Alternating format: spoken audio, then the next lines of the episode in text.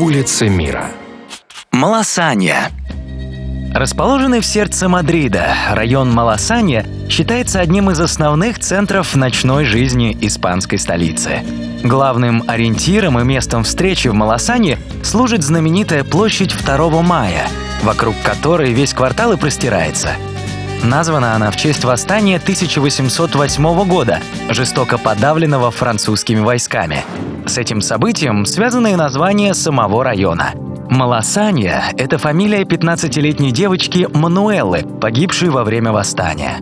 Кстати, Малосанья – не единственное имя популярного мадридского района.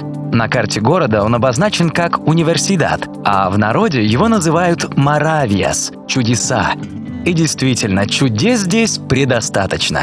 Во-первых, жизнь в этом районе кипит круглые сутки.